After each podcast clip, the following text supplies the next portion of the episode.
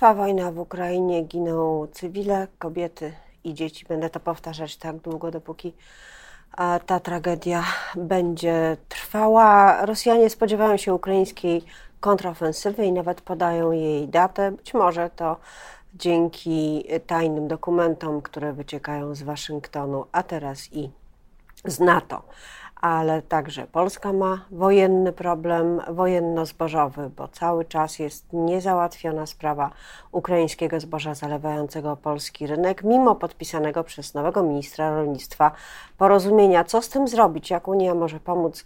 O tym już za chwilę będę rozmawiała z moim gościem, Zuzanna Dąbrowska. Dzień dobry. Moim gościem jest profesor Bogusław Liberacki, eurodeputowany Lewicy. Dzień dobry. Dzień dobry, witam. Zapytam e, na początku pana jako e, byłego ministra infrastruktury, czyli w zasadzie według tego, co mówi e, minister rolnictwa, resortu, który powinien pomagać w rozwiązaniu problemu zbożowego. Jakby pan załatwił sprawę tranzytu ukraińskiego zboża w drodze do portów Unii Europejskiej i potem w dalszej drodze do Afryki, krajów Bliskiego Wschodu, tam gdzie jest głód? Przede wszystkim trzeba traktować tę sprawę tranzytu nie jako jakiś wielki problem, zlecenie, nadzwyczajne zadanie, wyzwanie, tylko jako normalną usługę o charakterze gospodarczym i to się nazywa eksport usług transportowych. Krótko mówiąc, czyjś towar przejmują nasi przewoźnicy, nasze terytorium państwa, dostarczamy do drugiej granicy i za to pobiera się opłaty. I to jest jeden z najbardziej preferowanych kierunków, jeżeli chodzi o dochody, które może uzyskiwać polski transport, a nie tylko polski, każdy transport ze świadczenia usług tranzytowych. To ja dopytam tutaj. Panie pośle, dopytam, bo to ważne. Czy to oznacza, że w ramach tej usługi, za pieniądze, które się za tę usługę płaci, e, jest, e, że w tej usłudze zawarte jest też nadzorowanie tego, co dzieje się ze zbożem, czyli gwarancja, że się przewiezie od punktu A do B, czyli od jednego przejścia granicznego do drugiego? Jest to warunek sine qua non. Nikt nie zleci do przewozu towaru, który po drodze, przepraszam, się zdematerializuje. Wiadomo, że to powinien być kontrakt na usługę o charakterze tranzytowym. Przewóz z granicy polsko-ukraińskiej z określonego punktu i dostarczenie albo do Gdyni, albo do Gdańska, albo do Szczecina, Świnoujścia, do Rostoku, no tam, gdzie będzie punkt, który opuści Unię Europejską, to zboże i będzie kierowane dalej. Także z tego punktu widzenia Unia Europejska zrobiła już dla tego tranzytu w Polsce bardzo dużo, bo po pierwsze sfinansowano główne ciągi komunikacyjne i kolejowe i drogowe. Przecież to są pieniądze, które pochodzą z Unii Europejskiej. Na budowę autostrad, modernizację linii kolejowych, na koszty kwalifikowane jeżeli przyjmiemy je 100%, to Unia płaci między 80 a 85% wydatków na budowę czy modernizację tych głównych ciągów. Także z tego punktu widzenia Unia już bardzo dużo zrobiła. To jest po pierwsze. Podobnie są inwestycje w portach morskich, no i tor wodny w Świnoujściu chociażby. Teraz, jeżeli chodzi o pozostałe elementy, to jest kwestia dyletanctwa władz polskich dlatego że sprawa trwa od roku. Już rok temu zdawano sobie z tego sprawę, że będzie trzeba zerwane połączenia przez Morze Czarne zastąpić innymi połączeniami. I o tym mówiono, że Unia Europejska, państwa Unii Europejskiej, bo to o to chodzi. Przecież nikt sobie nie wyobraża, że my poprosimy komisarza Unii Europejskiej do spraw transportu czy rolnictwa, żeby przyjechał i organizował pociągi tranzytowe przez Polskę, prawda? To jest nasza własna kompetencja. Poza Ale ktoś tym, musi za nią zapłacić. Ktoś, ktoś ten, musi, ktoś musi sfinansować i postawić jako warunek. Zboże, tak, zboże było sprzedawane przez Ukrainę. Więc w ramach kontraktu sprzedaży jest opłata za przewóz. To nikt nie mówi o darmowym przewozie. Gdyby się okazało, że z jakiegoś powodu ta opłata za przewóz jest niemożliwa, bo państwo odbiorca Wtedy mówiono o milionach ton dla Afryki, bo bez tego zboża Afryka mo mogłaby nie przeżyć. No więc odbiorca afrykański czy eksporter ukraiński. To jest normalna procedura, zależy od tego, czy to jest umowa CIF czy umowa FOB. Gdyby się okazało, że nie jest możliwość, to wtedy możemy się zwrócić do Unii Europejskiej, do instytucji europejskich, pokryjcie nam koszty tranzytu, dlatego że ani sprzedawca, czyli Ukraina, ani odbiorca, czyli ktoś gdzieś w trzecim świecie, nie jest w stanie zapłacić nam. I to byłaby zupełnie inna sytuacja, ale nikt o takich reklamacji nie składał, jak niezdolność do zapłacenia ceny. Czyli y, ani polski komisarz y, do spraw rolnictwa, y, który jest na tym stanowisku jako reprezentant Prawa i Sprawiedliwości, ani nikt inny, ani sam rząd, ani żaden z eurodeputowanych nie zwracali uwagi na to, że są, że konieczność może być taka, żeby pokrywać koszty tranzytu bezpiecznego przesyłu ukraińskiego zboża przez Polskę przez cały ten rok?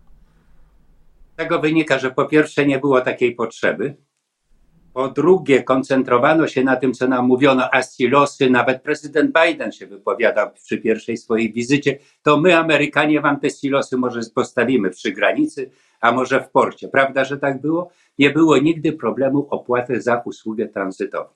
To jest pierwsza zasadnicza rzecz. Nie było takiego problemu.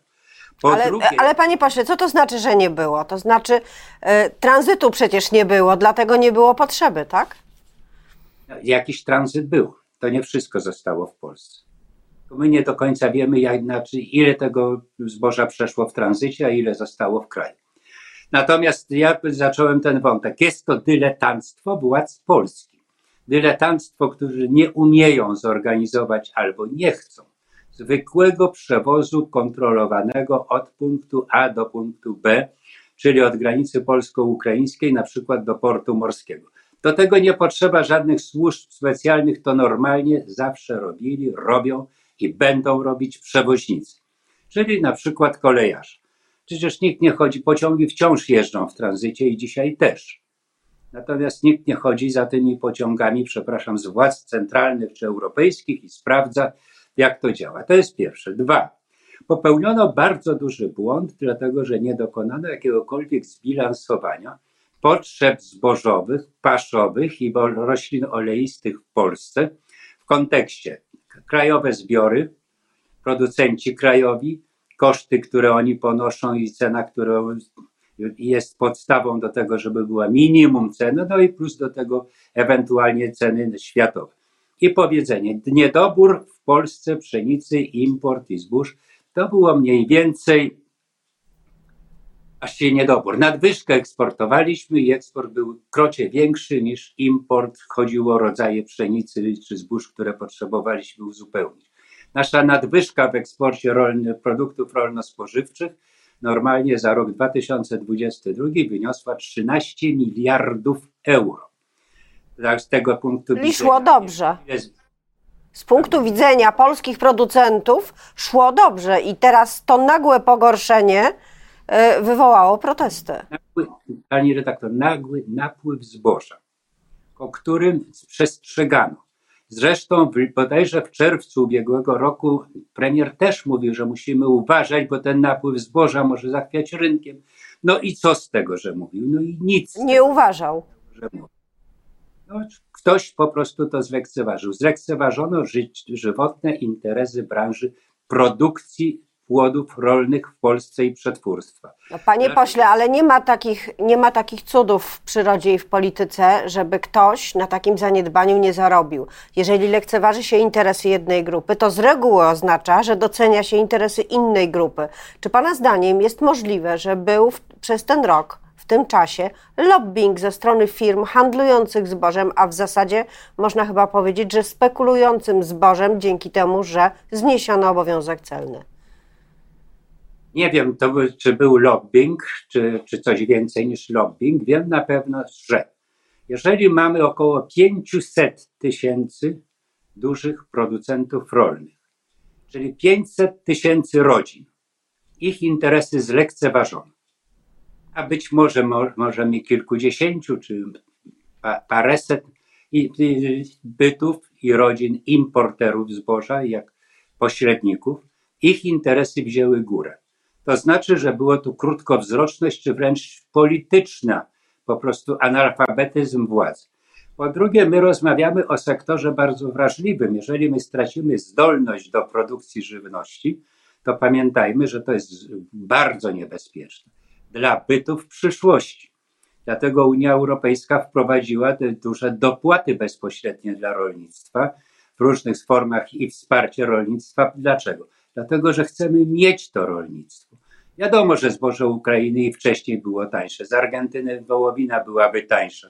E, kukurydza ze Stanów Zjednoczonych. Tyle tylko, że my musimy mieć własne możliwości produkcji, bo od tego zależy bezpieczeństwo i, i żywnościowe, ale także i polityczne. Więc to po prostu zostało zlekceważone.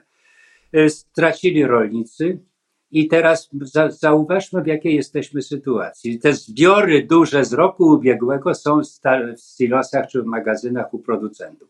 Im mówiono, nie sprzedajcie zboża jesienią, bo będzie droższe. Jednocześnie to w związku z tym no, wstrzymali się, no, nie sprzedawali, bo liczyli na to, że przynajmniej tyle samo otrzymają, czy, czy więcej. I mówiono jesienią, kupcie nawozy, bo będą droższe, więc kupili. A teraz są tańsze. nawozy też staniały. Ale kre, obsługa kredytów wcale nie staniała. Środki ochrony chemicznej nie staniały. Odsetki nie staniały. Energia nie staniała.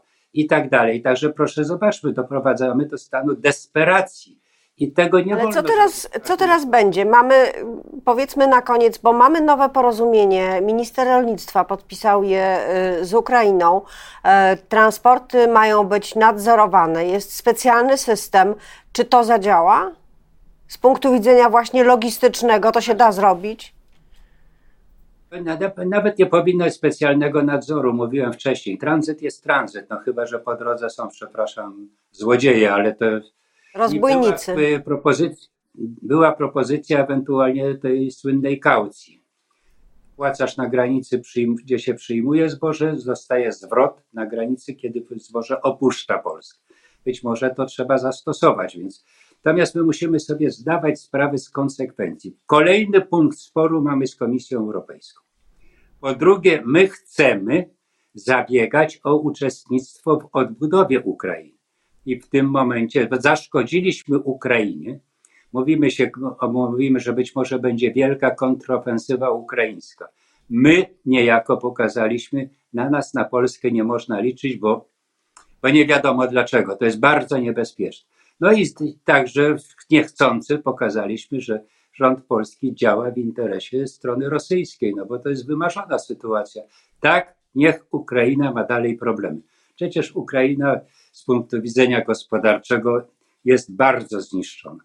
Zostało jedynie 30% normalnej gospodarki ukraińskiej, której, która i tak przed wojną była gospodarką słabą. I teraz, jeżeli my chcemy się liczyć w tej grze europejskiej o kontrakty na odbudowę, a przecież o tym nie tak dawno prezydent Duda rozmawiał z prezydentem Zełęskim, no to proszę się nie gniewać, ale nasze uwarunkowania w Unii będą gorsze. Plus do tego ułamiemy kolejne prawa unijne, czyli kompetencje Komisji Europejskiej i Unii w sprawach handlu zagranicznego. Nowy Ale nad tym, nad tym politycy rządowi przechodzą do porządku dziennego, mówiąc, że łamią je tylko trochę. Bardzo dziękuję za tę e, analizę. Niestety jesteśmy po tej rozmowie pewnie trochę mądrzejsi, a mówię niestety, bo ta wiedza E, właściwie wygląda na to, że do niczego się nam nie przyda. Kłopoty ze zbożem będą. Bardzo dziękuję za tę rozmowę.